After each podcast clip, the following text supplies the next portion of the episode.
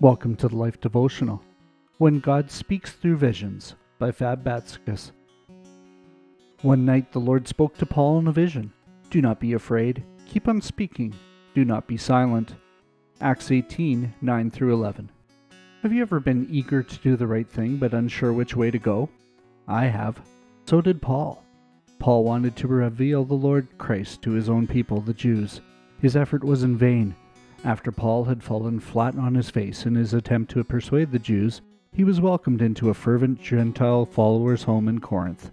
In Corinth, people believed Paul, yet he needed clear direction. Paul had a vision of the Lord speaking to him. A vision is an unexpected picture, displayed so one could see the supernatural. The vision disappears while one is still staring at it.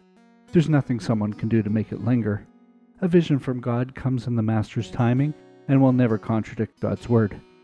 Paul saw and heard God tell him, Be courageous, keep up the good work, despite the opposition. This shows that Paul might have been tempted to lose heart when he was rejected by his own people. When spoken to, Paul perked up his ears. The vision warned to not let fear hinder him and encouraged Paul to work in Corinth for a year and a half, spreading the gospel in that region.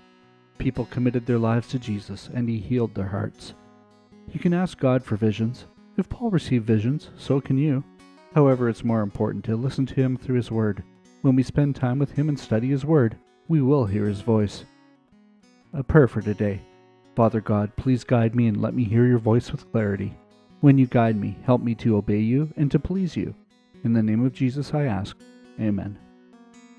Go deeper. If you think God is speaking to you, confirm it through His Word. It's okay to ask Him to give you affirmation. Then courageously obey. Read further. Read Seeking God Face to Face on thelife.com. Can we pray for you today? Come see us at thelife.com slash prayer.